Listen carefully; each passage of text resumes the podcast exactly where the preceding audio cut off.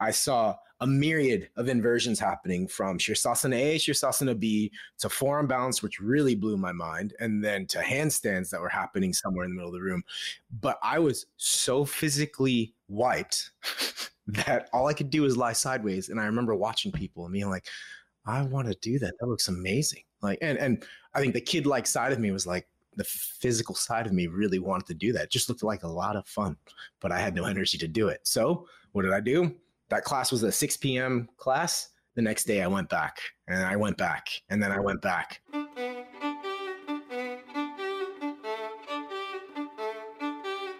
Hi, I'm Derik Mills. Welcome to a special edition of the Glo podcast.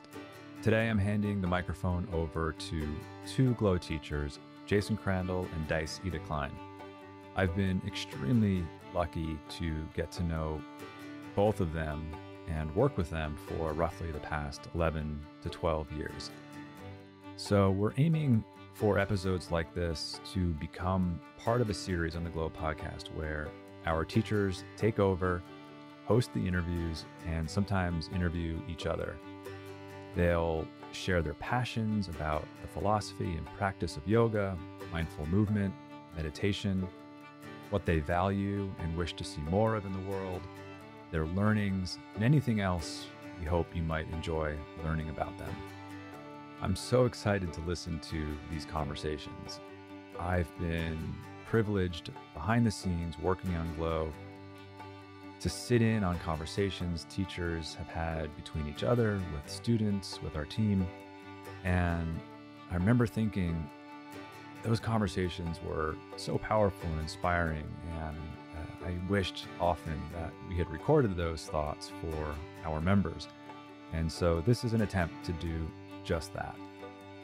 In this episode, Jason and Dice discuss what it means to be a teacher, among many other things. Uh, as Jason says, quote, the best way to have beginner's mind is to actually be a beginner at something. And as a teacher, if you are not an active beginner in something, you're going to lose a certain amount of humility, empathy, and skill. End quote. I really appreciate their sweet moments of candor and mutual admiration, and that they address what it means to continually ask oneself and others, what is yoga? And how by asking that question and being in conversation, we can move towards greater inclusivity learning, curiosity, growth mindset, psychological safety, all of which, in my opinion, are some of the qualities and core values of the best teachers. You'll hear their reflections on teaching online and the importance of considering one's movement mindfully, both in the moment and across life stages. I also appreciate that they share how they address and navigate some of their own limitations and boundaries with humility, the benefits of skillfully navigating constraints, and how vital adaptability is. I hope you enjoy this conversation between Jason and Dice.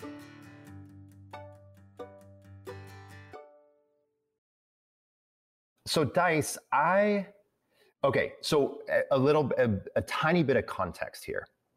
I think it's interesting, okay. right? Because we've both been on Glo for a long time. Yes, sir. So even though we haven't met each other more than one time, which is really weird, and it was actually yeah, really, really, brief weird. at once, um, I think we know each other through being at least on again, off again, distant students from time to time. I take your classes, um, and I'm gonna I'm gonna think once in a while you've taken my classes. Um, that's a wonderful assumption to make. It's very honest. Yeah. yeah.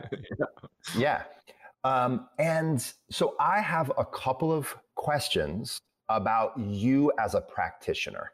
And then, and then those are going to kind of lead into some questions I have about you and your experience as a teacher, right? Okay. So the first Sounds thing, great. the first question that I have is you have a super broad and deep movement based background, right? You have been yeah. a yoga asana practitioner for quite some time. But yes. I have to assume that you have worked with other different modalities, right? Mm-hmm. Um, so, um, really, my question is can you tell me a little bit about your non-yoga like movement upbringing? Like what kinds of physicality was there before the yoga asana practice?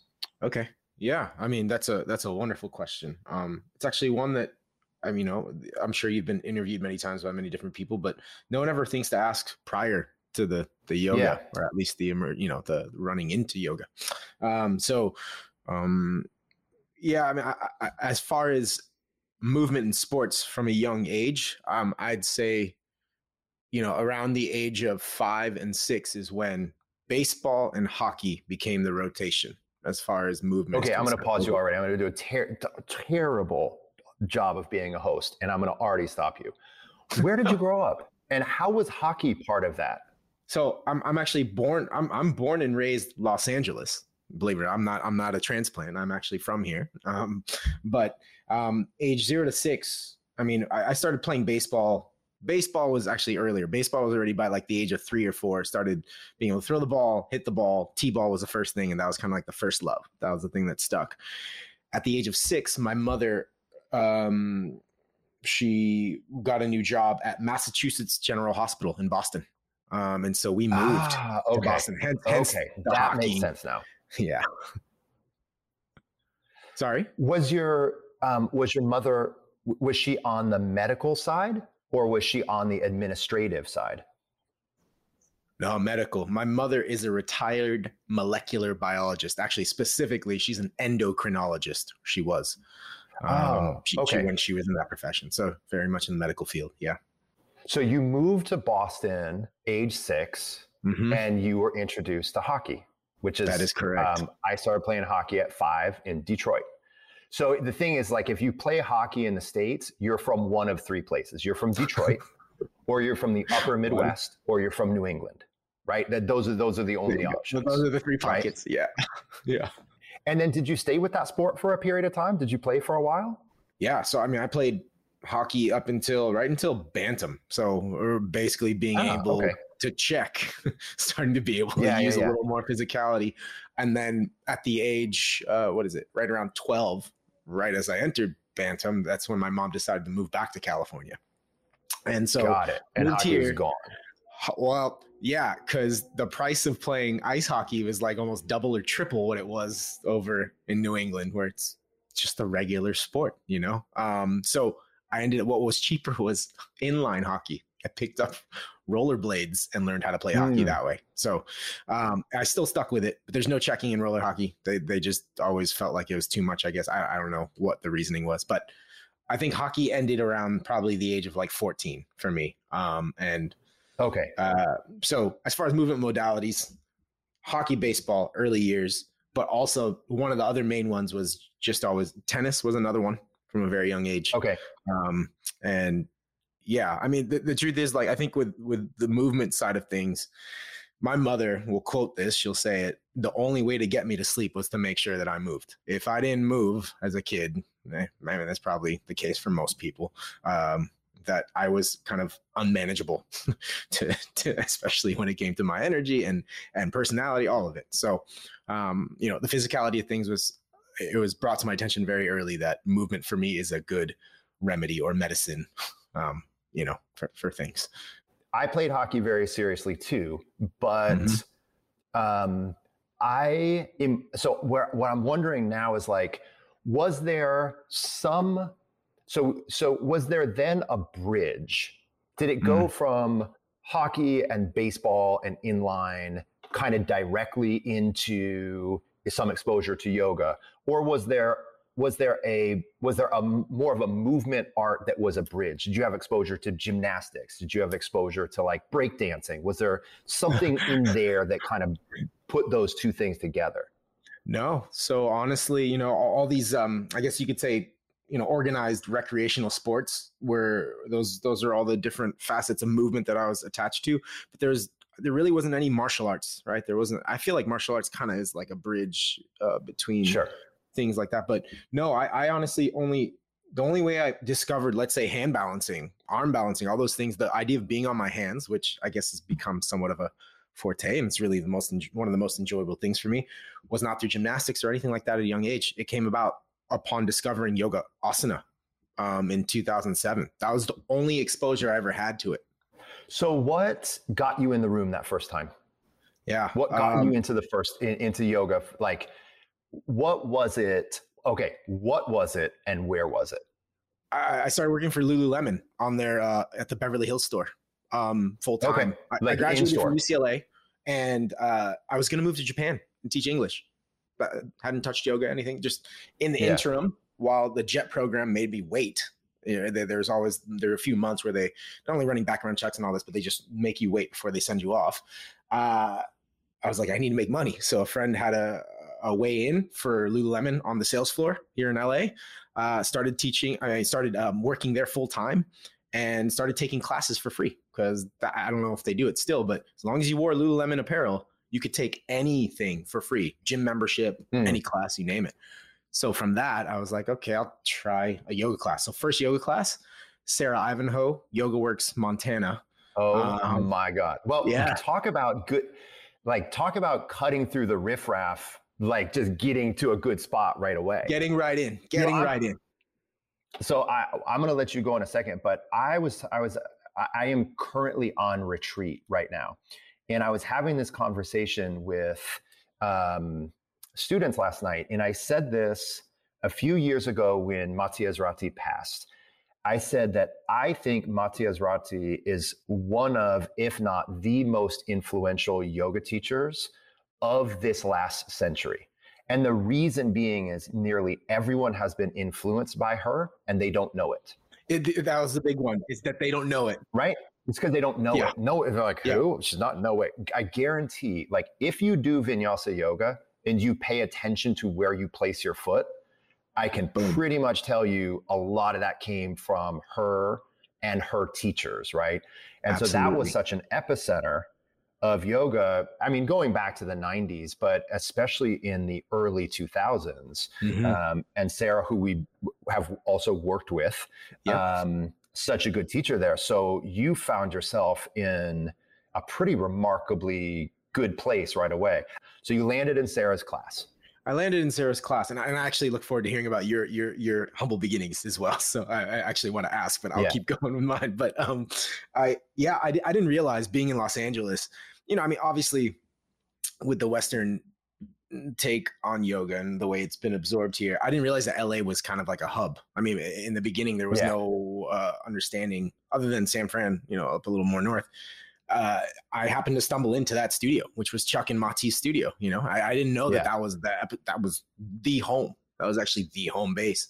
Um, but I, I, fell into Sarah's class. I think it was a Vinyasa Flow level two three. It was a two three class and uh, I mean, I don't know how much we can curse on here, but that that's pretty much how I felt. but by, yeah. by minute 55, she gave the window of two or three minutes to invert of any kind. And that was the first time I was like, invert? What do you mean? In, invert? And yeah. so I saw a myriad of inversions happening from Shirsasana A, Shirsasana B to forearm balance, which really blew my mind, and then to handstands that were yeah. happening somewhere in the middle of the room. But I was so physically wiped that all I could do was lie sideways. And I remember watching people and being like, I want to yeah. do that. That looks amazing. Like, and and I think the kid like side of me was like, the physical side of me really wanted to do that. It just looked like a lot of fun, but I had no energy to do it. So what did I do?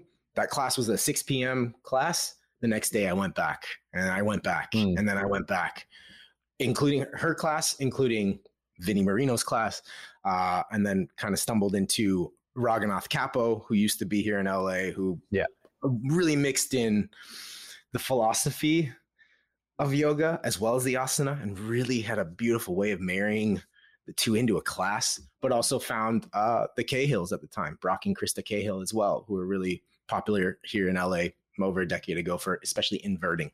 That was the big thing. Um, so that's how I stumbled into yoga and obviously the asana, but also just the time on hands. That's where it hooked me. Prior to that, prior to yoga, I had no no idea that that was possible or even uh, something capable, you know, something possible for me to to do. So you had so many good teachers, right? And knowing Mm. all of those people, I can it's interesting, right? Because I can kind of see influences and pieces of the puzzle. Mhm, mhm. I know that you you also took class for a period of time. Was Noah Maze a regular teacher of yours? Yeah, I mean, I think Noah was a little less on the frequency, but the one thing I will say is he was a main faculty in my 200 hour training, which was an Anusara training. Ah, I, I okay, so that, learned- so that's kind of where I was going, right? So yeah, just just to give even broader context for people that are listening so that world of yoga works especially in those early 2000s and the Mhm. teachers that Dice spoke of were all and you know many still are exceptional Mhm. teachers right Mhm. And that world and one of the reasons i say that Maty was so influential was Maty was really, and that world really was blending schools of yoga while retaining a high level of integrity in each one of those schools. that I right? mean, beautifully said. Yeah. Right. So, did you spend much time in in in the in any of those root schools? So, for example, like, did you spend time more in the Iyengar world, or more in the Ashtanga world, or more? I mean, Anusara in a way is also a derivative, in a way, Yeah. a derivative of those. Mm. Um, or did you spend more in, more time with that like high integrity um, cross pollination set of teachers? Mm. Well, I, I would say majority is definitely the the the cross pollination.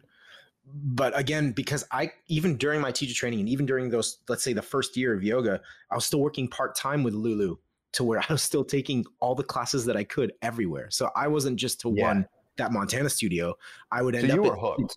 Oh yeah, I, I was I was doing two a days. You know, football two a days. I was Hmm. doing yoga two a days. Morning before I went to work, and then afternoon or evening before everything else. That's what I I, I fell in love. And so Yoga Works was a main staple when it came to like uh, you know a lot of I think the cross pollination. But I also fell in love with the Anusara practices, like uh, Chris Chavez, who is now in Istanbul uh, in Turkey, but he used to be here in LA. He was one of my primary Anusara teachers, and um, uh, I mean, who else? Uh, it, it was just a big mixture where also Ashtanga, I did Ashtanga heavily for about one year. I think it was from 2008 to 2009. So after a year of being doing kind of the mixed, uh, the the cross pollination, I guess we could say, I did hit Ashtanga for about a year straight, and the primary series became a pretty normal thing for a while there.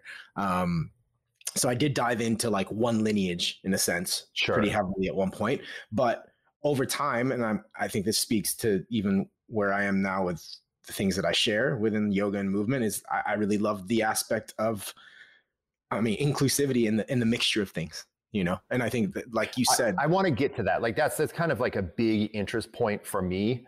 Um, Yeah. And I want to get there, but I have a couple more just like staying narrowly within the like yeah. more of the yoga mix before we kind of kind of get to that. yeah, please keep me in line. Thank you. I- I'll tend to yeah. go So off. your 200 hour, your 200 hour was Hmm. specifically an Anusara training. Yeah. So that's you why, like, when it came to sequencing, I learned flow or vinyasa flow sequencing by taking a lot of Yoga Works classes. That was more where I learned Ah. the art of vinyasa flow. I didn't learn it through a training at all. It was always by taking, you know, I mean, and like if you think about it, like Annie, Annie Carpenter, also one of my main teachers for a, really, especially early on, she had her hand really on the Yoga Works training for a long time Yeah. there. And I remember, you know, just just by taking all these different classes, even though each teacher was different, there was still some sort of template that you could roughly decipher if you were if your ears, eyes, and you know your feeling were open to it. You could really pull it apart as a teacher, and I really absorbed that because to me, although I learned Anusara, I loved Anusara for the alignment. I loved that Mhm. part of it wasn't even necessarily anatomy, but their alignment, the way they Yeah. cued. And I also loved that most of the teachers from the Anusara community seem to have some sort of lightness and um, Yeah. levity to them. Not that other people were so serious, but it was sometimes stern, which I appreciated. You know, They were overt about it. yeah, they were very overt about. It. That's a, yeah, It was part of their it The was culture. part of their mission. It was part of their culture. It was part of their personality. It was part of their the brand. Absolutely. Was that was that Yeah. levity and that kind of like overt heart based work, right? They they Open to grace. they were very clear about spelling out the the kind of psycho emotional agenda I don't Yes, mean that in any Yeah. negative way, right? They, they No, kind of, no, I that, that was a- Yeah. that was a, Yeah. a, a, a mission of Mhm. theirs. But Mhm. did you ever teach like on your bio? Was it ever like Anusara influenced, or have Yeah. so, or has it? Yeah, it was it was on there. I mean, it's it actually I think my bio hasn't really shifted much, but it says that I I know. my- we only change our bios when someone's like, "Dude, it says you've been teaching yoga for six years." pretty much that, yeah. Actually, someone Yeah. brought that to my attention. I think my bio right now says like ten years, and it's like, oh no, it's it's it's a it's a, it's long overdue. Uh, but Yeah. yeah, I, I um I definitely put it's in there. It says that I took my training, an on training, two hundred hour at um at City Yoga of all places, which is not which was a Yoga Works. Yeah, um, over there at Santa Monica and Fairfax, you know. Um, so yeah, I mean that that's that's the beginning stages, and I mean that was a 200 hour, and like with a 300 hour, you know that that took some time because it's so funny to have to lead trainings and and the specifics. I mean, we're, I'm deviating here, but like what's necessary to lead trainings, you know, the prerequisites and all that to have a 300 hour. right, right, um, right, right. Yeah. Anyway, yeah. So 200 hour Anusara. That's right. So when did okay? So when did the this is going to kind of pretty soon take me into teaching, right? Okay. So we've kind of built this arc for you. At what point did you start d- incorporating other movement modalities that don't fit fit a little bit more overtly under the asana Mm. world, right? Like, do you climb? It, like, is climbing part of the background? I assume you do some sort of functional training or functional range conditioning, like just it, and kind of seeing you, um, your aptitude as a student, but also the way you teach. You, I can see all of that yoga work stuff, Mhm. but I don't see you currently limited to that content when you teach now. So at some point, there's you're, you're you are you are cross pollinating as a student a little bit Mm. outside of the yoga room again. Mhm. When, when when and when and what? Uh, so I mean, when the first initial when would be right after my son was born in 2013. You know, the the the adage. It's so cliche to say, but injuries are your greatest teachers, or at least injuries can be a great catalyst to uh, make you shift something, shift gears. I uh, Yeah. was so focused on getting my foot behind my head for so long, up until 2013, that I ended up getting there, and then I ended up basically over nutating the right SI joint. So I, I it there was a pop. There's something that happened during one practice, and I was good for about a week, and then all of a sudden, I started having issues of being able to get out of bed and roll out of bed. And this is all still during teaching many classes, leading things, and and um, yoga asana specifically was not cutting it anymore. That was the first time after seven years of practicing or six years of practicing just heavily yoga asana. That was it as far as the physicality. Um, that was the first shift. I had to look elsewhere. I first went to Ido Portal, went to the movement method there Oh, first, okay. Yeah, yeah. who pointed out immediately that my pull strength was lacking one for the shoulder girdle. I had good push strength, Uh-huh. but no pull. And then the most important thing, he's like, "Oh, you have SI joint issues. Let's let's look at your squat. Let's look at your deadlift. Let's look at those kinds of things." And they were, I mean, I had no no strength whatsoever in those areas. So So kind of he- like hip hinge stuff and posterior chain strength Posterior wasn't there. You know, I mean, Yeah. look, we can again. I can deviate, but like even the cue of like not over engaging your glutes that I drove Totally. for so long. You know, like those things. We all did. We were Well, wrong. We're, we're- yeah, wrong, straight up. It's and okay. We're- Created a people wrong. dysfunction in myself, and I'm sure many other people. Uh, and I think I'm I'm a great example of experimentation on myself, how that could go wrong, and that went wrong. I mean, I was doing something maybe that wasn't so useful, but nonetheless, the moment I started looking outside of yoga asana, as far as you know, physical things. Uh, is when that started to rehab itself quite quickly through You saw you saw some of the gaps in your training, maybe. Precisely. Maybe some things you had overdone and some other things you had underdone. I had underdone or I, I, in order to specialize in something. I mean, Ido says this is like when when you specialize in something, you get really good at it, but don't forget that that specialization also is a sacrifice of some kind elsewhere. Yeah. Yeah. right? You know, and I think that's a beautiful thing to consider. Is that doesn't mean it's good or bad. It's just something to really make note of. Um, and so yeah, that was the initial 2013 when it shifted. Ido was like kind of like the first entry into that, and then over time, you know, um, when it came to arm balances, let's say, and hand balancing, the whole there's another one shoulder blades you know depression of the scapula whilst in a hand balance. we just we were so convinced that the shoulder blade no matter what has to pull down no matter it's what as if the scapula no is what. a non-moving thing and it just pulls down no you want your neck out of your turtle shell you yeah. never want yeah. to to feel like you know it's it's covering you um so that that became another thing that i went to uh, different acrobatic schools just handstand classes from like circus schools just to try it out. And then to have Is that when you started doing handstand on like uh, uh what do they call those like the canes, like canes and yes. parallettes too. Can, yeah, yeah, I mean, any apparatus that. What's a parallette? Parallette is the you can use PVC pipe, anything that puts your wrist more in a neutral space. So rather than being Got extended it. or flexed, you're right in the middle. Right, you're just using. Yeah, it's almost okay. like holding onto rings, essentially, if you were hanging. Um, yeah, playing with handstands that way. But the main thing was all of them saying, look, shoulder blades down the back is not a wrong position. But if we're looking for longevity of time in, let's say, a pencil handstand, or you want to work on a one arm, we're going to have to train your scapula to elevate and we need some upward rotation yeah. there, buddy. Like that's yeah. stability, yeah, you know? Um, and so they changed that part of my practice.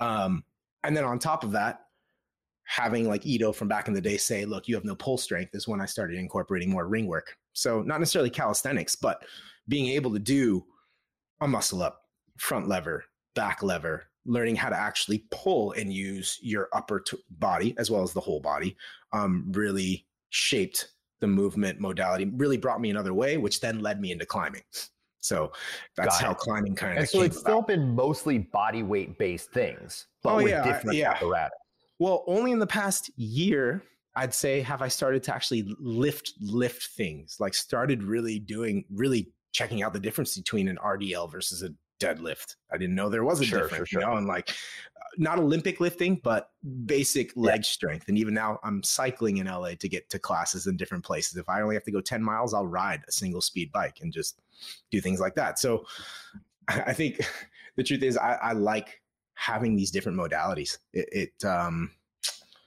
yeah, I think it, it breeds it opens the door for me where I almost feel like a beginner again in certain aspects. Not that I'm a, I'm a, a advanced in any way in anything. It's just I, I, like I like the variance and I like um yeah I, I, like discovering new things and I think that that's true to this day with even the things that I share at this point. You know, with the way I teach. Um, so yeah yeah so that that um, kind of takes me in so so some some questions about you as a teacher right because i think i i think we mm-hmm. first have to understand ourselves as teachers by understanding who we are as a student right um, and i've said this to students all the time like the best way to have beginner's mind is to actually go actually be a beginner at something yep. and yep. if if as a teacher you mm. are not act you are not an active beginner in something you're going to mm. lose a certain amount of humility empathy oh, and man. skill if if as a teacher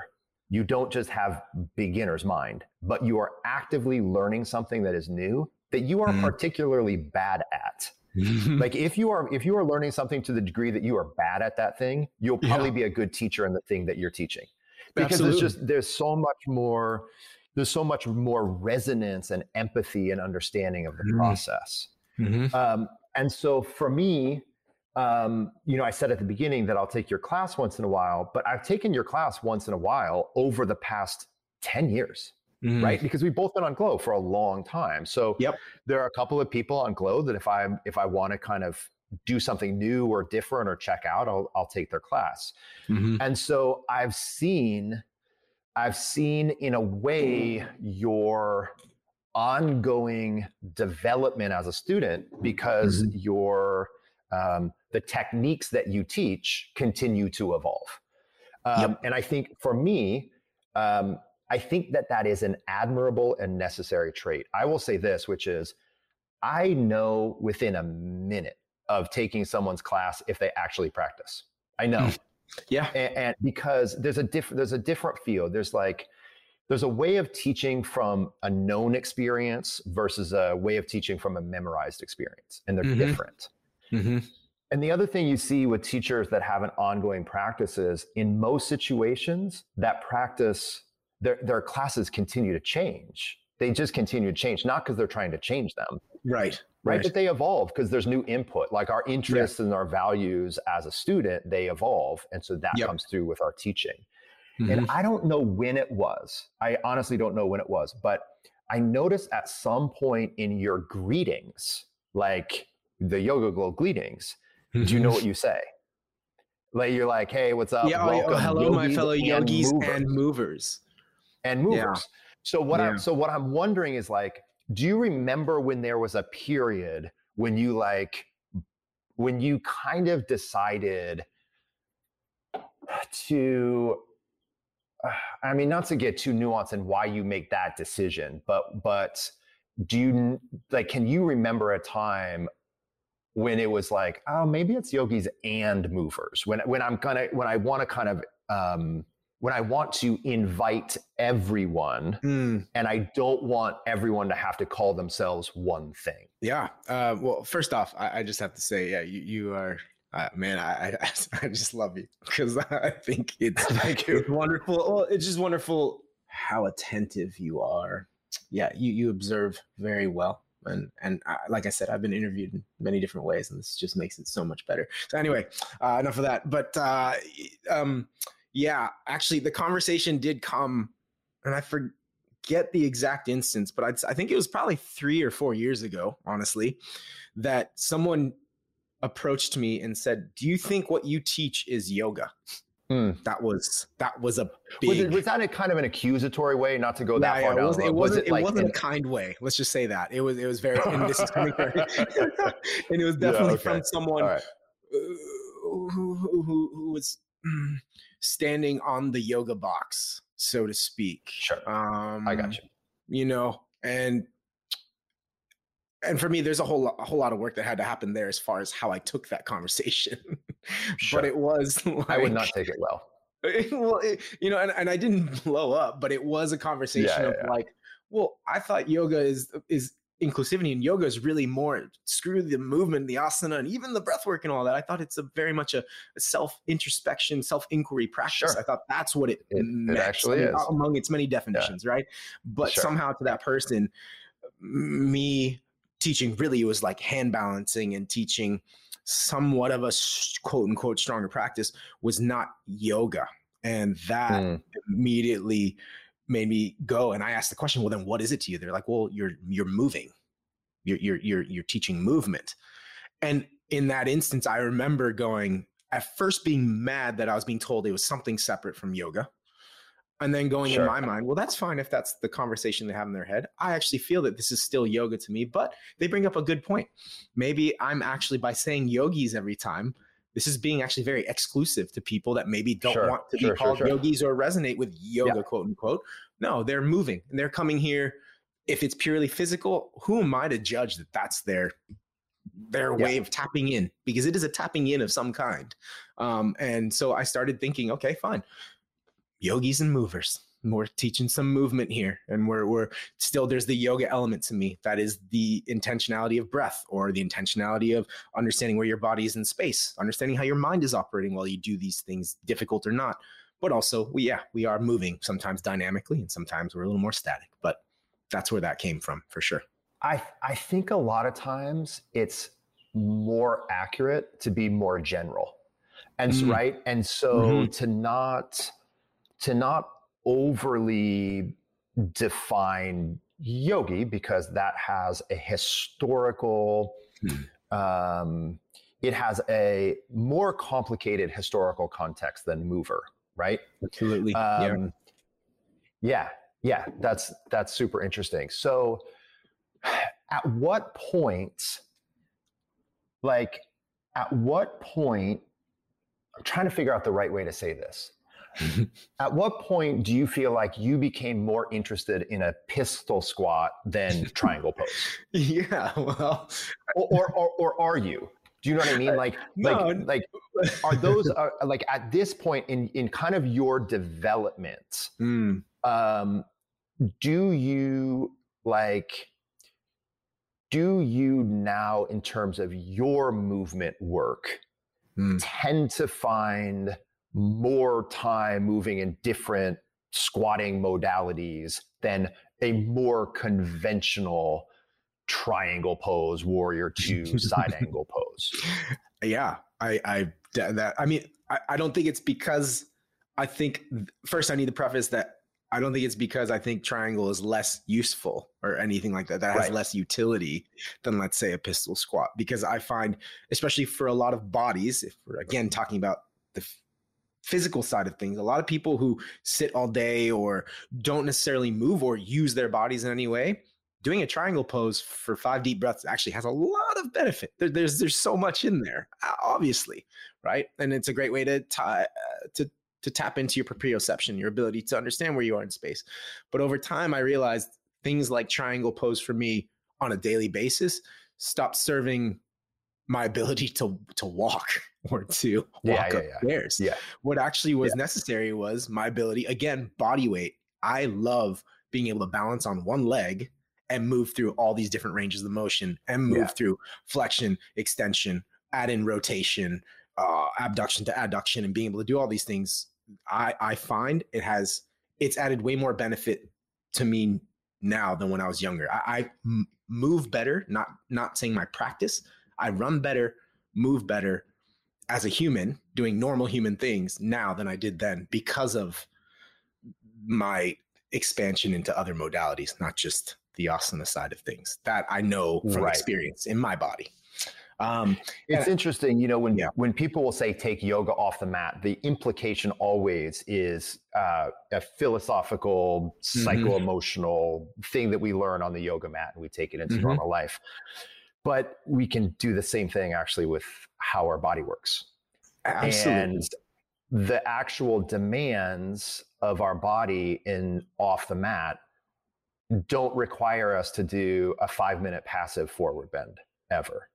Mm-hmm. But they do require us to do dynamic movement in different loaded planes. Mm-hmm. You know, so for for me, it's like I I think about everything that I do in my body as just expanding an asana repertoire. And I understand mm that the asana I practice has a specific historical context. Mm-hmm. Um, and I appreciate that for that. But I'm also of equally of equal interest in other movement modalities that that mm-hmm. I won't even say supplement it, but they're just another way of being present in a body and trying to help that body work. I have t- I have last two questions for you. No, okay? yeah, please, please. I, I, which I, is yeah, which is kind of along those lines, right? You you are physically very proficient. And there's two things that come up for me as a teacher from from watching your level of proficiency. Hmm. Number one is I wonder what are the hardest like I'm trying to think of the right way to say this. For your body, mm-hmm. I'll, I'll, I'll start with me. I will tell you my easiest hard poses are arm mm-hmm. balances. This mm-hmm. what my body's able to do. I have a decent strength to weight ratio, so yeah, it, my I can make I can make certain arm balances that are hard for a large population. They're not as hard for me. But. But my my hardest hard postures are pretty much everything else, but especially back bends, but especially back bends. Yeah. So back bends are the poses that for me, both in terms of how my mind works, but but mostly how my body works. Mm-hmm. Back bends, I have the the the low. That's like my lowest ceiling in terms mm-hmm. of my in terms of my postural abilities. What's that like for you? Because we like people that study with you, we we know that those and not that you don't work hard for them, but we know you have an extremely high proficiency when you're on your hands. Yes, sir. So what pushes your buttons? I, I think I'm the same as you. Is is backbending actually is yeah the least natural. I mean, I don't want to say maybe natural is not the way to put it, but I have to purposely make myself do backbends in the practice if I'm in a public class because that's the thing I would probably omit the most, right? Um, so I, I, feel, and specifically backbends, that don't involve an inversion, right? So if I invert ah. in back bend, then that seems a little more, I feel a little more proficient. But let's just take, I mean, not Setu Bandhasana or Setu Bandha Sarvangasana, but if I do like Urdhva Dhanurasana is one that I have to really focus on to do, but I, I feel great after I do it. But it is one that in the past few years I've kind of shied away from, but I've slowly gotten back into it in the last year. Um, that yeah, backbends, big one. So right now, if you had to either a press into handstand while talking, or mm-hmm. b do Urdhva Dhanurasana walk while talking, you'd rather do a. I'd rather do A, but I know B would give me some growth on many levels. Yeah, so yeah, yeah, yeah, Try yeah. B, I would. Yeah. but A would be the the go to. I mean, I can I can talk upside down for for a while. You know, that's just comfortable. But yeah, I know. Yeah. Um, yeah. And then the, yeah, I think I think like the last real question I have for you about teaching, um, and it's the thing mm. to me like I'm from the Midwest, so I I really have a, a, significant allergy when someone says something positive to me. The thing to me that is um, for you, like I I think the thing to me that is is remarkable about y- your teaching is that mm. despite the fact that you have a very um, ex- you be, despite the fact you have an extremely proficient asana practice, mm-hmm. you do two things really well, which is you sequence for hard poses and easy poses, but you're good at sequencing, really good at sequencing. And also, you, I've never felt rushed in one of your classes. So, right, so there's two things there. For a lot of people that have a high proficiency in their postures, Mm. They're sometimes not quite as good at sequencing because they haven't had to go through as many steps to get there. Mm. Do you know what I mean? Like yeah, for me, absolutely. like we'll say a backbend, right? Like for me, I'm mm. really good at sequencing for most things, including backbends, because it's still, if I want to do Urdhva Dhanurasana right now, it's going to take me 20 minutes. And, it, and it's yeah. not random 20 minutes. I have to do really specific things for 20 minutes yeah. to get there. Yep. But sometimes when you have people with certain high level skills, they don't they don't know how to get other people to where they're able to get to in their body. Does that make mm. sense? Mm, makes total sense. I mean, I think it comes back to the humility thing that you're talking about, or that that yeah, the resonance, um, the, the ability to relate. Um, first, and not to blow smoke, but like for Urdhva, I remember this was years before. This is when you first had your.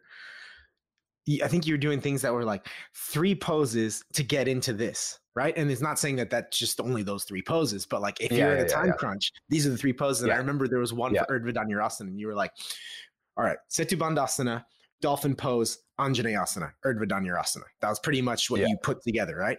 And this was this is pro- it's not a decade ago, but it's some time ago. Like my sequencing, I actually owe a lot to you, whether you know it or not, is watching your videos, taking your classes, and also looking at the the um uh the information that you have out there, even prior to like social right, media right, right. times. You, you sure. Yeah, I think you are actually a very big inspiration on sequencing because if the question ever comes up of like, well, where do you get your ideas of sequencing, or at least where do you get inspired by? You're you're you're pretty much number one. That that you really are smart, and that's it's it's. I mean, I know you asked me the question, but like that is you you were a very big inspiration then and still are as far as like intelligent sequencing because that does exist. I think sometimes people get a little muddled up with like sequencing and like, oh well, you know, if it's well rounded, it's great, which is true. There are many ways to sequence, but it's the intentionality or like having an anchor of some sort that you're going for that matters the most when it comes right. to sequencing. Going back to your question. It makes sense to me that that dovetails actually into your background with the yoga work stuff. You know what I yeah. mean? Because it, it it's I think the way I approach things and the way that that classic 2000s YogaWorks world approaches things yeah they have um there are it's not the same but there is there is a lot of crossover. Mm, absolutely, right? yeah. And um, then the, um, the other thing too is like what I was saying about not feeling rushed. So so I think mm. as a yoga teacher, we have a difficult job in that we're trying to teach people something, mm-hmm. but we're also trying to help people feel satiated in their body, right? Yeah. So if someone comes to like a level two, three, level three, five, whatever it is, right? Mm-hmm. They they they often that student has the expectation that they're going to move enough to feel satiated. Right. And so one thing that teachers can do in that environment is just make everything feel really fast and crammed in. Mm-hmm. Right. Packed and in, that's yeah. kind of a modality. But I, I think, like I would say in your class, like the thing like taking a taking a hard class from you versus a hard class from someone else like if i take a hard class from you there are going to be some postures in there that i'm that i don't have the ability to do mm. but i'm mm. not going to feel rushed you know what i mean and i and i and i prefer that i would prefer to have like a barrier to entry in a pose like oh i just don't have that strength and range so i can't do that thing so i'm going to do the thing before that thing mm-hmm. and i'm going to work hard but i'm not going to be rushed Mm-hmm. Um, and I wonder if for you that's intentional or if it's just that in your practice, you've just always liked a certain pace that is hmm. not like being late for a meeting. well, I think I think there's two two things I'll say here. First, you know, th- thanks for the the kind reflection and for seeing that in me.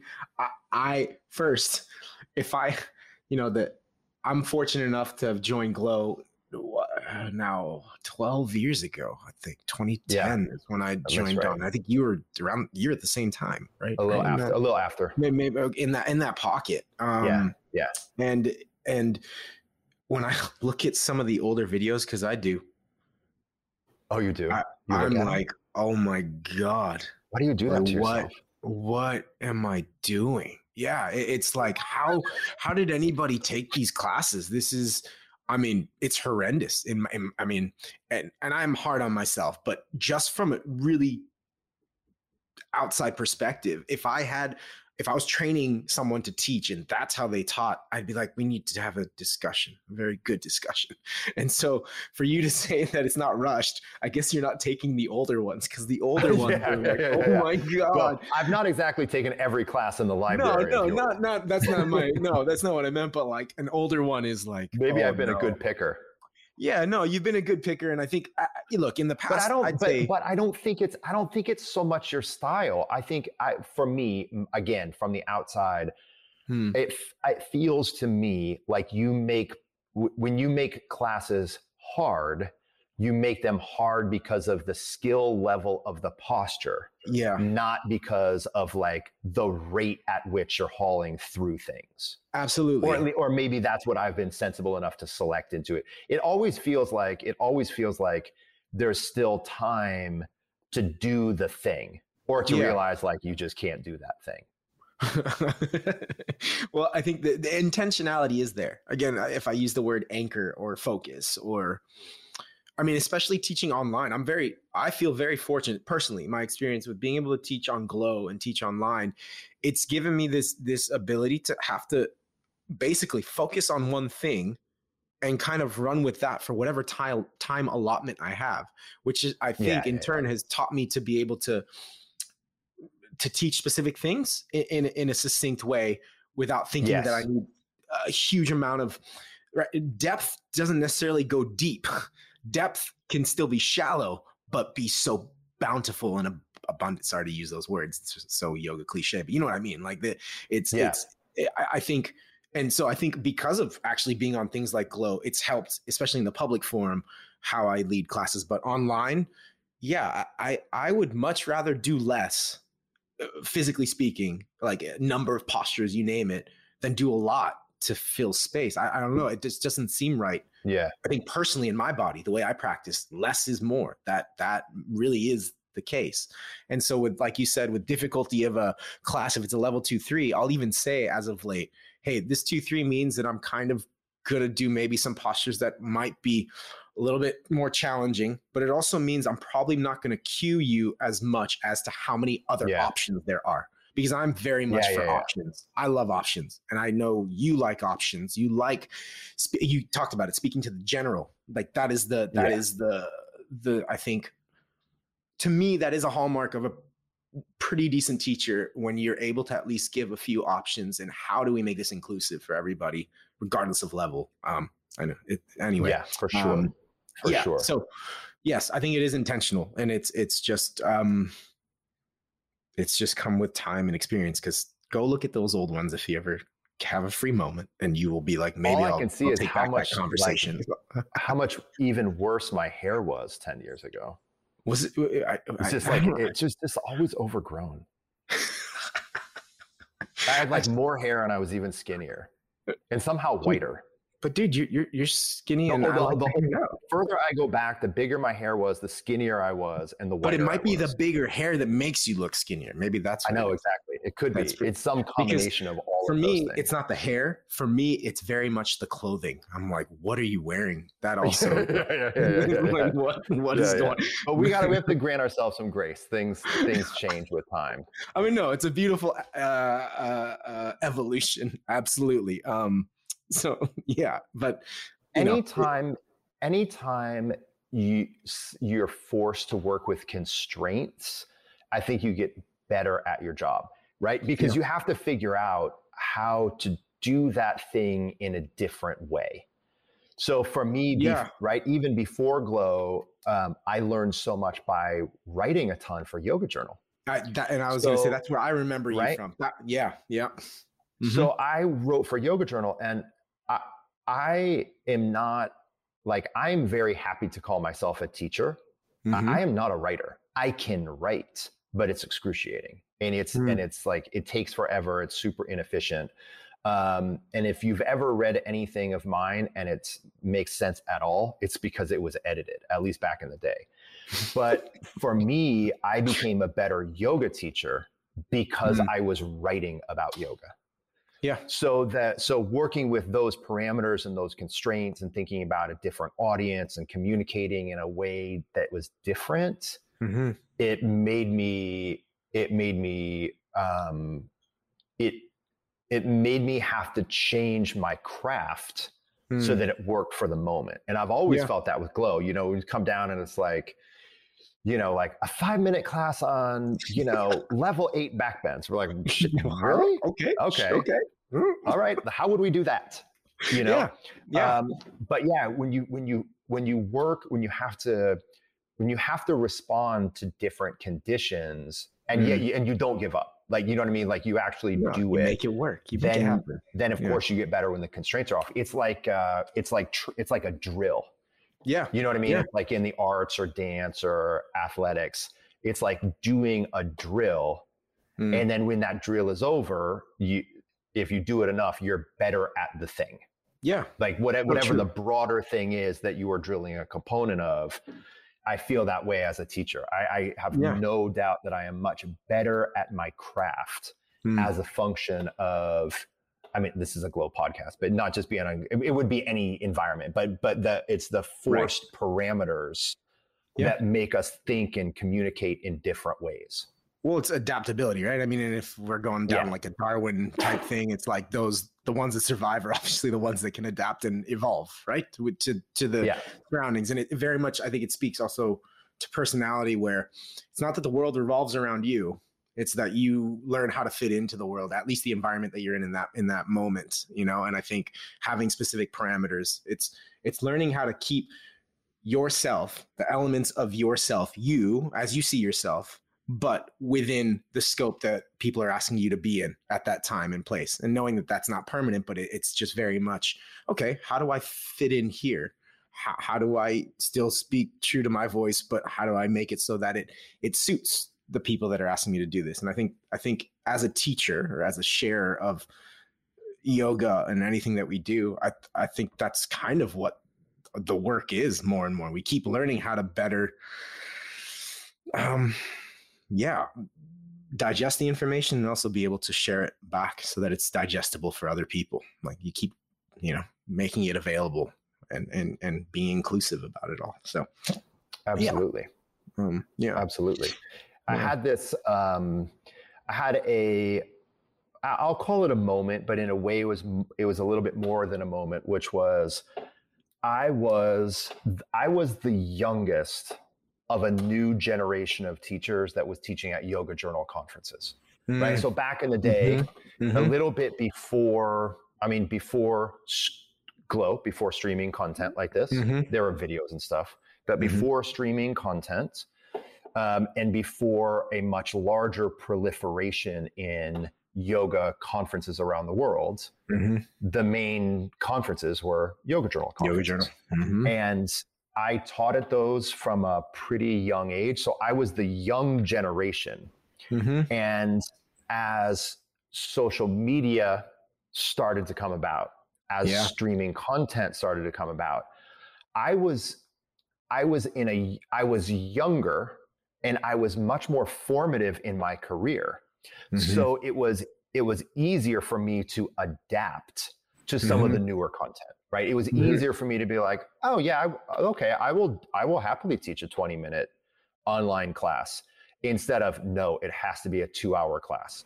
So right. I was able to like be of that young generation that adopted um, and that or that adapted to that changing environment. And for mm. me, there were so many of not my main teacher, but so many of my teachers and so many people of a certain generation that I have so much professional admiration for, but they didn't they didn't really choose to adapt to a mm-hmm. new environment.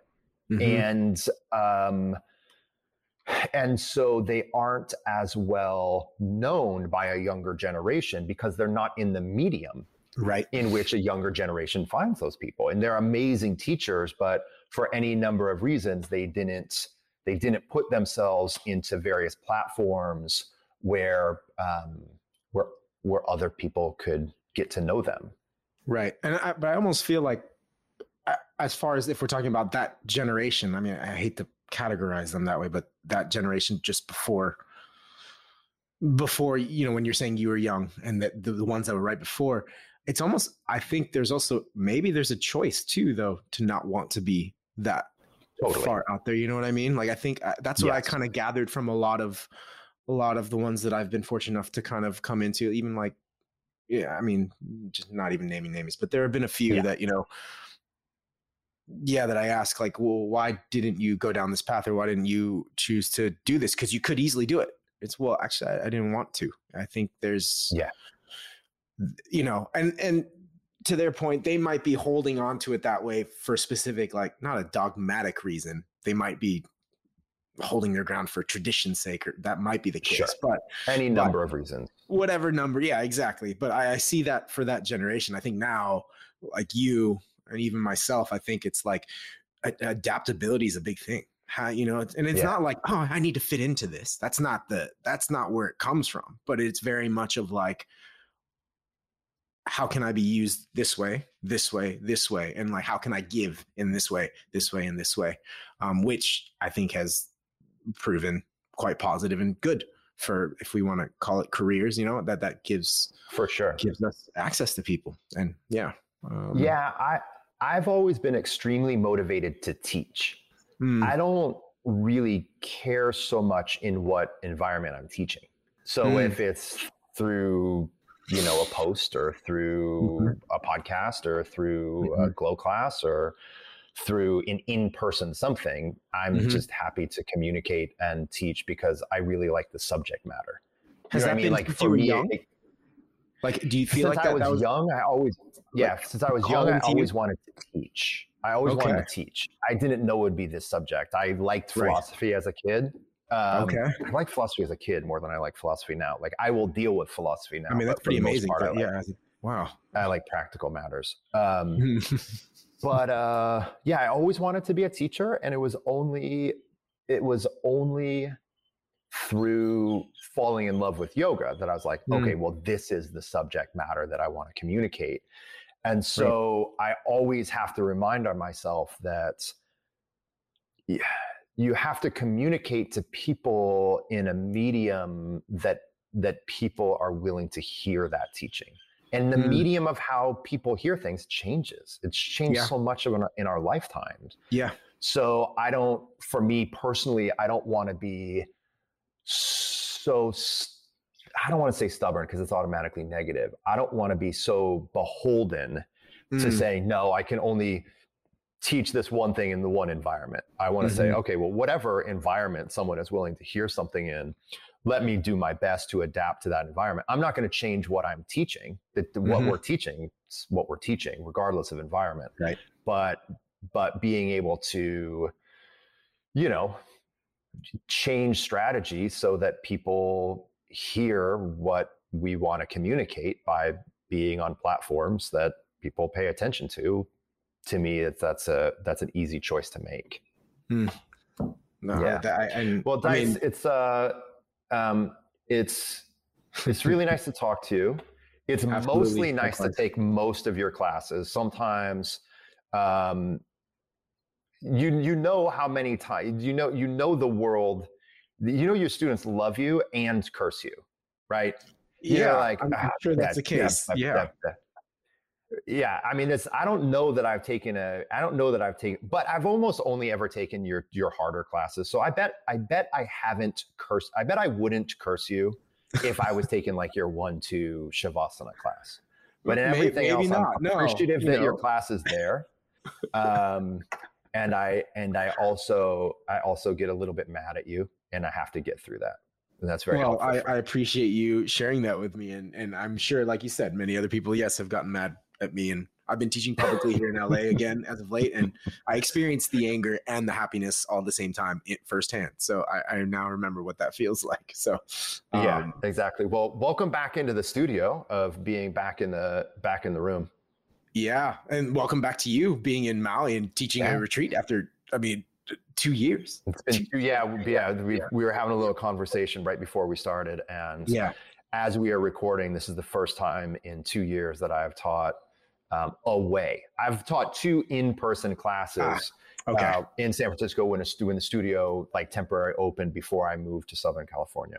Right. Um, right. But this is the first time I've gotten on, on an airplane to teach in two years, right. and and it feels pretty good. Yeah, it's good to be in the room with people. I yeah. don't even have to say I can imagine because I do know. I know. I yeah. know. It yeah. feels good. That this is what I well, feel like we do. yeah. Nice to connect with you, man. Pleasure to connect with you too. Thank you so much for for uh, for all you do. Thank you to our entire team behind the scenes at Glo.